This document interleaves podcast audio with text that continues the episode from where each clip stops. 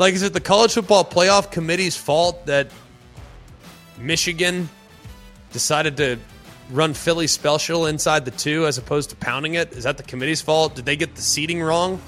Always College Football with Greg McElroy is presented by AT&T 5G. Too much college football is never too much with AT&T 5G. Today is Thursday, January 12th, and we welcome you in to another edition of Always College Football. Thanks so much for being with us. Please like, rate, and subscribe. It helps us out. If you could send us a review in the podcast page, that would also be really helpful. We've kind of had a few, but we haven't had any in a while. So it'd be really helpful if you guys could potentially help us out with that as well. Only if you have nice things to say.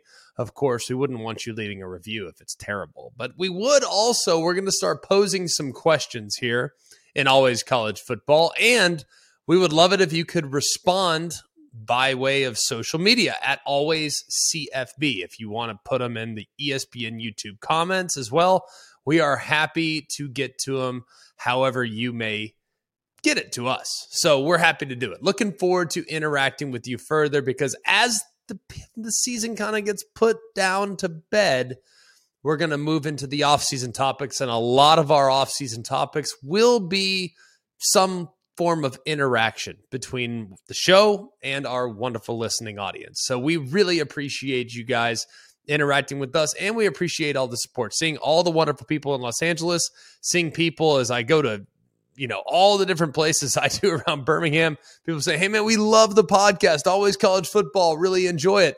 Well, we really appreciate you guys. It means a lot. We've grown like crazy, and we wouldn't be where we're at if it weren't for you. We have a huge game plan in store for day, a lot to look forward to. A lot of people have been complaining about the format of the college football championship. Now, we're going to get into that a little bit because I'm tired of people just flat out whining. Like, I get it. I understand the championship game got sideways. It's not the first and it won't be the last one to go that way as well. We're going to go through a couple games in other leagues that got sideways because everyone seems to think we have this broken model, but ultimately, is it really that broken? I'll give you reasons to believe it's not. And look, we're going to look into the 12 team playoff era just a little bit too. We're going to look at, hey, there's going to be a lot of games in which a really good team beats a really bad team or a really good team on a bad day. I mean, it just happens. So we're going to get to it regardless of how all these other people are writing about it and covering it. I, for one, don't think the sport is that broken, but I do think we need to bring at least a little levity to the conversation if possible. So, without much further ado, we're going to get into that. And we're also going to talk to you a little bit about a couple of key returnees. There's a bunch of guys in the last couple days that have decided to return to their school. Some have been covered, others have been looked over, some have been nitpicked, and people are still wondering why. I'll explain why these moves are likely to become the status quo for many when compared to years past here in just a little bit. But let's talk about it is presented by AT&T 5G. All right, we're not going to put lipstick on a pig. 65 to 7 is a difficult thing to spin. And I'm not going to intend to. I'm not going to talk down to our audience and tell you that that was a great game. No, I'm not naive enough to think I can convince you of that. I'm not even going to try. What's the point? But I will also say that there is a large faction of college football media members, a bunch. I mean, I don't want to say hundreds, but maybe hundreds that have come out of the woodworks and saying, my goodness, look at how embarrassingly bad the championship game was. The sport is broken. Every college football season, Goodyear knows the importance of winning on the road. The road will always demand confidence the confidence to handle whatever the journey brings and to perform under tough conditions. And just like the players and the fans of college football, Goodyear is ready. Are you ready for the road? Visit Goodyear.com to find the right Goodyear tires for whatever road you're on this season. Goodyear, more driven. Hi, it's Mike Greenberg letting you know ESPN Bet is ready to take you through all the biggest sports moments this spring. The official sportsbook of ESPN has exclusive offers and markets from Scott Van Pelt, Stephen A. Smith, and me, plus many more. From the playoff intensity to finally getting out to the ballpark, there's no better time for sports fans. Sign up today. New users get a bet reset up to $1,000 in bonus bets if your first bet doesn't win. Download ESPN Bet today. What a play! Must be 21 plus and present in select states. Gambling problem? Call 1 800 GAMBLER. Terms and conditions apply. See app for details. How is how is it broken? TCU didn't belong. They don't deserve to be here. Why the heck were the Horned Frogs in the championship game? What an embarrassment! Shame on you, college football playoff committee. What do you want them to do? TCU won their semifinal game and route to the championship. And I might add, people are going to get all bent out of shape and say, well, the championship should be the bid between the two best teams. Okay, well, who are the two best teams? Oh, well, you know, Ohio State and, and Georgia, they were the two best. Well, they, they played the semifinal. Guess what? The two best teams in the NFL are the Bills and the Chiefs. For those of you that are Philadelphia Eagle fans, sorry. The two best teams are probably going to play in the semifinal game also known as the AFC Championship. You know, you realize that when 1980 U.S. hockey went to play the Russians, that was in the semifinals. Not, not the gold medal game, that was in the semifinals. Like, if you have a great moment or a great outcome or a great game, an all time thriller in the semifinal game, and the championship game goes sideways, are we still going to consider that sport to be broken? Like, does anyone criticize the NFL for games getting a little sideways? Because I'd like to add there are have been a few Super Bowls that got a little off the rails. How about Super Bowl 20 when the Chicago Bears beat the New England Patriots 46 to 10? You realize how many points 36 points is in the NFL? That's like 100 in college. What about Super Bowl 28 San Francisco 55, the Denver Broncos 10. When I said 36 in the NFL was equivalent to like 100 in college, well, 45 in the NFL is equivalent to 200 in college, just about. What about Super Bowl 27 when you had Dallas and Buffalo? Dallas won that game 52 to 17. San Fran beat up on the San Diego Chargers. Like there have been Super Bowls that have gotten off the rails. Yeah, most of the time they're competitive. And most of the time NFL games are competitive. But is anyone saying, hey, man, we really, really need to restructure? We have to. We got to restructure the way we crown a champion in the NFL. No, we're not doing that. People just acknowledge that, hey, guess what? Sometimes one team has their A game, the other team has their B game, and things get sideways. It happens. It's football. It's a difficult sport to play really, really well every week. That's why you have upsets. That's why teams like the Houston Texans win games in the NFL. It's hard to win, but it's also it's kind of easy to win on any given Sunday and or on any given Saturday. So when you look at things, man, I, I think that this whole groundswell about how the college football playoff is broken, how we clearly look at all the look at all the issues that we have in the past. People just kind of like to be negative. I think the college football playoff and really our our postseason format, it's an easy punching bag. I'm, I understand that. Like I, I beat up on it too sometimes. I get it. Like there are like there are games in the postseason that are unwatchable.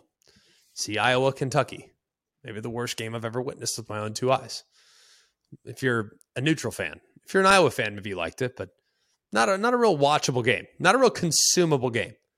Okay, just using that was an example though. Like I think people like to be negative about college football. I don't I don't know why. I feel like a lot of people just love to take shots because forever it was like, well, the semifinal games aren't competitive. Oh well, the semifinal games, you know, these games get get sideways all the time. These games stink. We have a great championship game. Yeah, but the semifinals, man, something's wrong with those. We need to fix those because they are awful. Well, we had two great semifinal games, two phenomenally good semifinal games, all time great games, games that people will remember forever.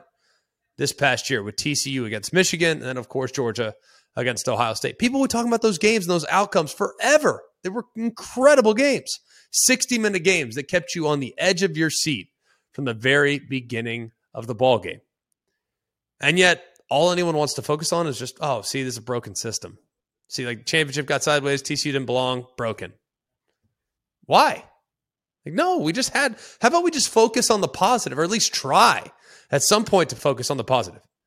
Like, is it the college football playoff committee's fault that Michigan decided to run Philly special inside the two as opposed to pounding it? Is that the committee's fault? Did they get the seeding wrong because Michigan had a god awful play call?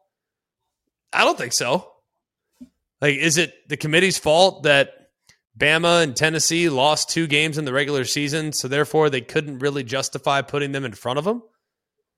Like, is the solution for those of you that are SEC fans, for instance? Some have said, well, you know, the SEC is just so far superior to everybody else that, you know, the SEC is just, they just have better players. They just have better coaches. They just have all this other stuff. Like, you can include Ohio State. You can include, you know, Michigan on a year to year basis. You can include a couple other teams, maybe depending on the year. Include Clemson. Include SC maybe in a in a given season. But what, what is the solution, SEC fans? Like, do you just want like an SEC only playoff, and the SEC champion in your eyes is just the national champion? What about you that are fans of the Big Ten? Do you want to separate and just hold your own championship? Big 12, ACC, Pac 12, what have you. You guys want to combine all your teams together and crown a worthy champion? Like, what's the solution? What do you guys want to fix? Because I've already heard people saying, well, hey, if it's bad in the four team playoff, imagine how bad it's going to be in the 12 team playoff. Well, okay. We don't have blowouts in March Madness. Like everyone talks about March Madness. Oh my gosh, it's so great. All the Cinderellas, the buzzer beaters, the photo finishes. You know, they're not games that are decided by 30, 40 points in March Madness. There aren't games that are completely off the rails bad. Of course there are. But guess what? There's 65 of them, so you don't really care as much. There's so many. It's like, oh, well, the Baylor game's bad. Fine. I'll just flip it over to Virginia. That game's close. Oh, Virginia game's bad. Fine. Let's just flip it over to Stephen F. Austin. Oh, they're they're not very good. All right, perfect. Let's flip it to whatever game's on truTV with Marv Albert. Like you have more options. You have a ton of games. In college football, we only have three playoff games, so it's kind of easy to be critical if one of the three doesn't deliver.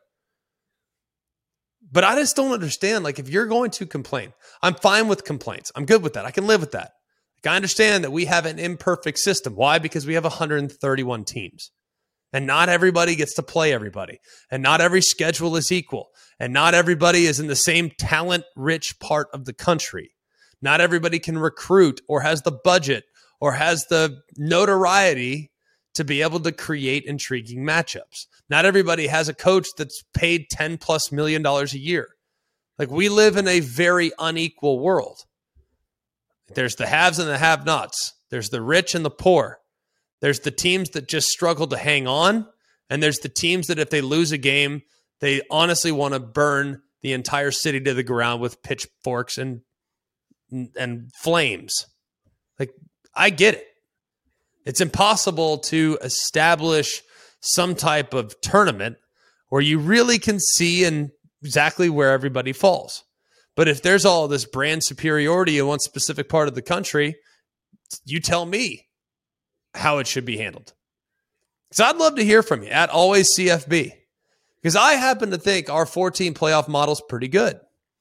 I am welcoming, even though with subtle resistance, I'm welcoming in the 12 team playoff. I'm excited about that. I acknowledge, though, in the 12 team playoff, there are going to be games that get sideways. It happens. Like Bama, Kansas State, Big 12 champion against a team that didn't even make it to their own conference championship game. Bama on that day was considerably better than Kansas State. And guess what? If they played each other 100 times, Bama would probably win 85 of them. That's still leaves 15 times. Bama might win big 50 of them, but that still leaves another 50. We can't draw these massive conclusions about the so called health of our sport based on one outcome. Because if we're basing it on one outcome, why don't we hold other sports accountable in similar ways? No one freaks out when the World Series is a sweep or someone wins it in five. No one freaks out when LeBron puts together a super team and you know from the very beginning who's going to win the championship. Okay, in a rare occurrence, maybe you have an upset or two in the finals, but for the most part, you know who the two teams are going to be standing at the end in the NBA. You know who the teams are going to be standing in the end in the NFL. You say, no, the NFL is the, that's the best parity, most parity. Fine, perfect. You tell me who you like. You like Buffalo or you like Kansas City? Because I don't think there's as much parity as you like there. You think there is. Oh well, the NCAA tournament they got it perfect. What great. Then why did Villanova destroy Michigan back in 2018? Why did North Carolina destroy Michigan State back in 2009? Why did Florida dominate UCLA back in 2006? Why did UNLV beat Duke by 30 back in 1990?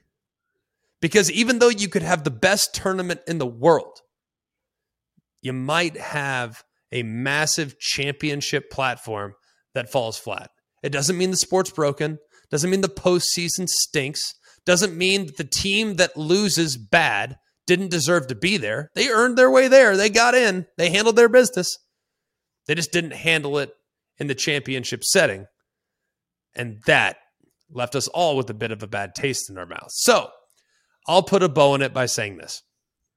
For all of you that are saying the TC was unworthy, or that the college football playoff system is broken, or this is blood on the hands of the college football playoff committee, or this is not, this is exactly why we don't need to go to 12, or this is exactly why we do need to go to 12, because I've heard both sides of the argument based on the result that we got in the championship game.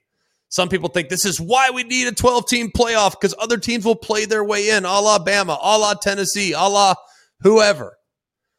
And then there's other teams that are like, oh, well, if we just have if we have a 12 team playoff, it's going to be Bama against Ohio State against, you know, Georgia every year. It's like, I think we just kind of live in a world where nobody's happy. And I don't necessarily dislike that, but it does kind of get old when you take into account the yelling at clouds that's been done at least in the last 24, 48 to 72 hours. McElroy, don't you think a 12 team playoff, and let's use TCU for example, right? If they played Michigan 100 times, how many times is TCU beating Michigan? Like we just used in the Kansas State example, TCU probably beats Michigan out of 100. They probably beat them 35 times. All right, so then they, but uh, fine, we found one of those 35. In the 12 team format, they're going to have to go the next week and prove it again against a really quality opponent. So I guess my sitting here and listening to everybody complain about this, whoever gets to the the championship game isn't just going to have to do it after two games. You're going to prove themselves, especially if it's one of those teams six through twelve. So isn't that going to make the sport better? Because at that point, everybody's going to at least say, "Oh, it wasn't just a one week fluke; like they proved it to get there." Yeah, I think that that's 100 percent true. Uh, but you're also operating under the assumption a team like TCU would in fact get there.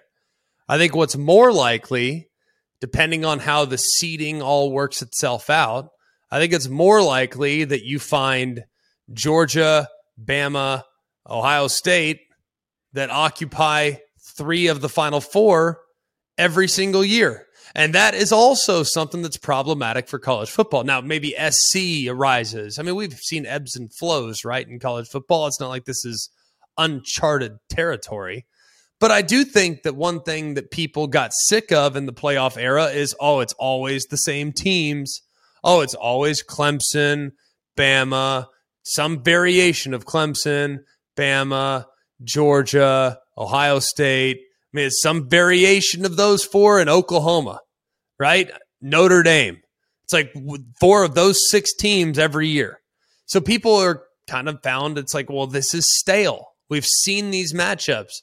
these are the only teams that can win national championships because if it is, I'm kind of over it. I've seen it. I watched it last year. Bama and Clemson, I think, played four years, maybe five years in a row 15, 16, 17, and 18. I think they played every single year.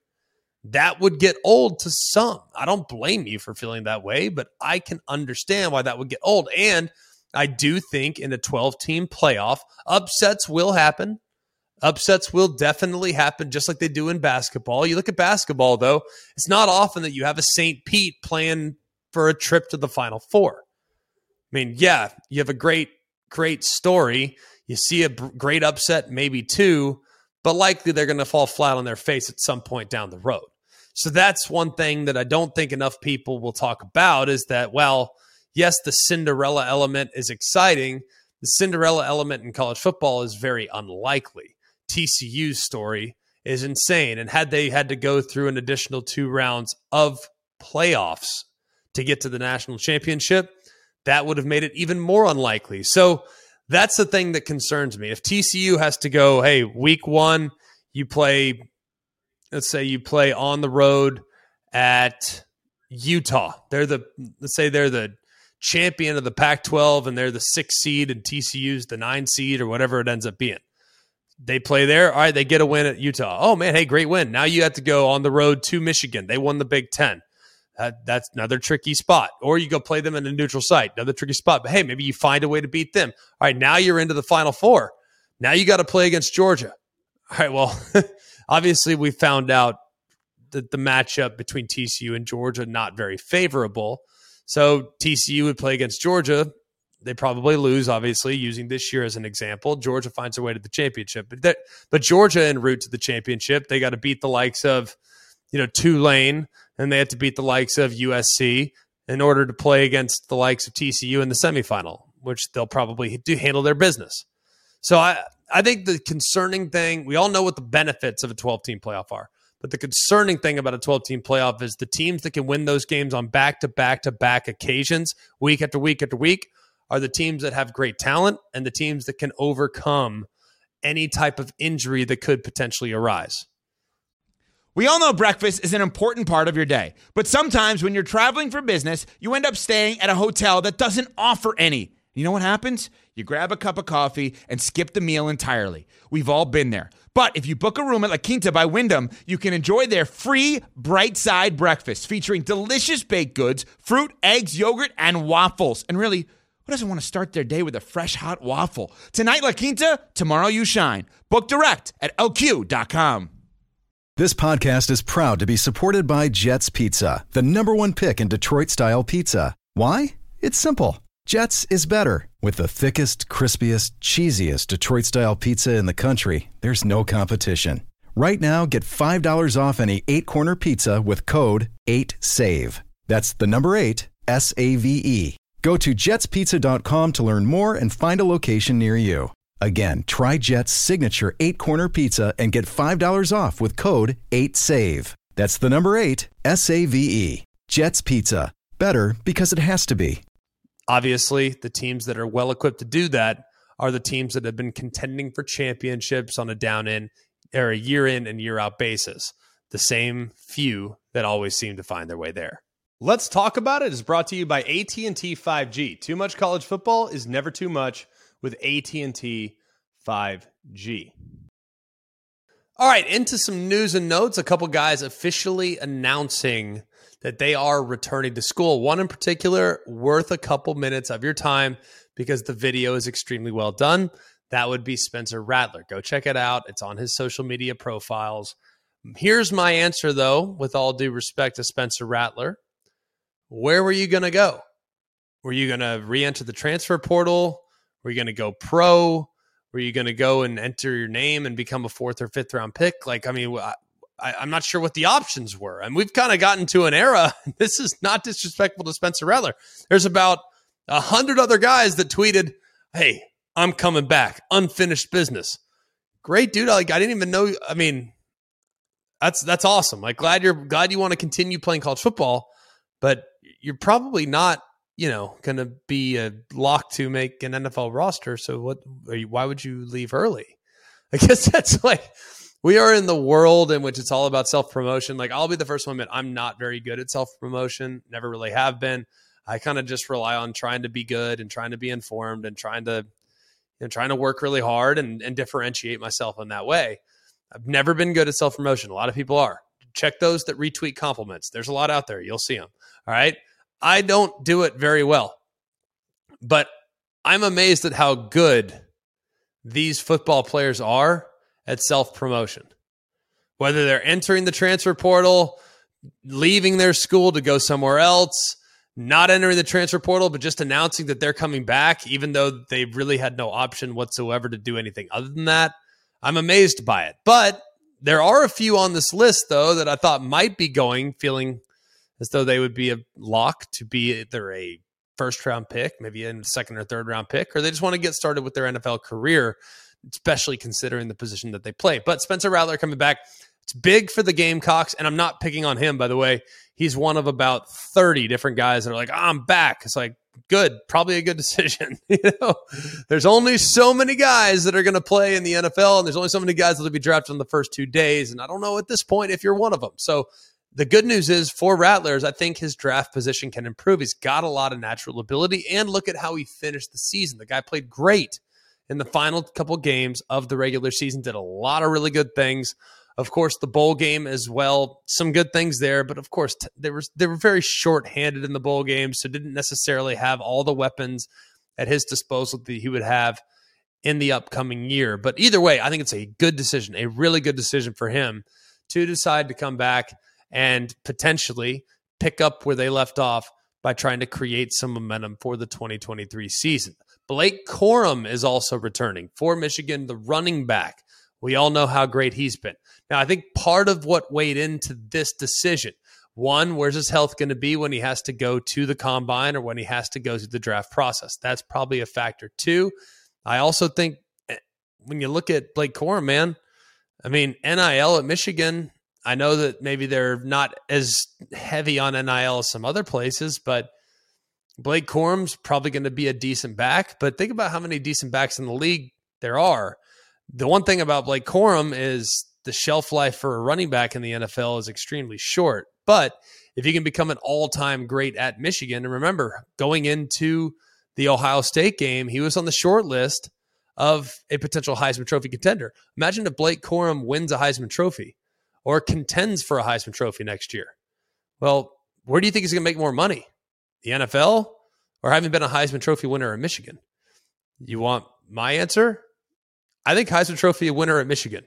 There's fewer of those than there are NFL players that played at Michigan. Just my thought. You might disagree, but I think the Heisman Trophy would be definitely something that I would strongly consider coming back, knowing that I could potentially win that thing.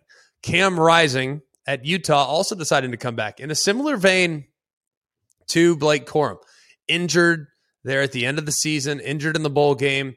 Not sure about his recovery. Not sure at this point about how long he'll be out. But either way, good decision to come back and probably a product of the NIL world as well. Like this guy can go right now, bit of a tweener, great football player, but as far as NFL prospects are concerned, kind of TBD as to whether or not he would be good enough to make a roster. I think he probably would, probably be a pretty solid backup, but there are no guarantees. He's a great runner, he's a great athlete, and I do think he can improve, especially in the NIL era. If he comes back and he gets a quarter million bucks, that's better than being on a practice squad in the NFL. As a practice squad player in the NFL, you're making about six grand a week. It's pretty good, but quarter million in college, that's really, really good. So, Another great move there. And then finally, maybe one of the biggest surprises of them all Florida State continues to blow everyone away with the guys that they're bringing in and the guys that have decided to stay. Fabien Lovett has decided to stay. That's obviously really, really important. One of those interior defensive linemen. Excellent, excellent player. Excellent player there in the middle of that defensive line. And that, of course, is probably going to be a strength for the Florida State Seminoles next year. I think it goes without saying that they are the real deal up front.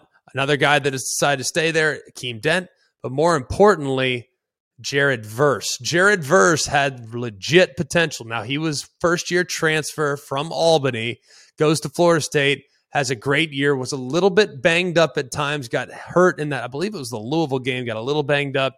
Maybe not at 100% at times during the season, but man, he shows great burst and potential off the edge. He really is one of those guys. Like I've always thought, if you can improve your draft stock, come back. Like if you can potentially be a top five, top six, top 10 pick, come back. Because right now, he's a fringe first rounder probably, but with a great year next year, he can jump all the way into the top 10, and that could be the difference of 20 million or so. So a great move by him as well. So very happy to see those guys returning to school and look forward to covering them here in 2023. All right, final thoughts here. Let's just try not to be so negative in 2023. Like, let's not overreact to one result. I know that it's easy to do that. It's easier to prisoner of the moment mentality. I don't think there's anything wrong with having a strong opinion, but let's not suggest we need to burn the entire sport to the ground because the national championship got sideways. I don't think the NFL was losing a lot of sleep over the bad performances of the losing team in the Super Bowl. Like it's unfortunate. Nobody wants to see it, but sometimes it just is what it is. And in some cases, it's completely unavoidable because the team on the other side is in many ways superhuman. So don't panic. Hopefully, the 12 team playoff will even itself out. Hopefully, we won't have as many blowouts in the national championship. But I guarantee you, in the 12 team format, we're going to have blowouts in that as well. Not just in the early rounds either. It'll be in the national championship. We've seen great, great, great teams get blown out. It happens. It's not ideal, but it definitely happens. Thanks so much for being with us. It's been a great show today, been a great week. We're going to be with you again next week and tomorrow. Don't worry, we're not going anywhere. Even though it's the off season, we still have a lot that we need to unpack from the 2023 season. So or 2022 season with the 2023 championship. So we're going to do that tomorrow and then next week we're going to start moving into our off-season world.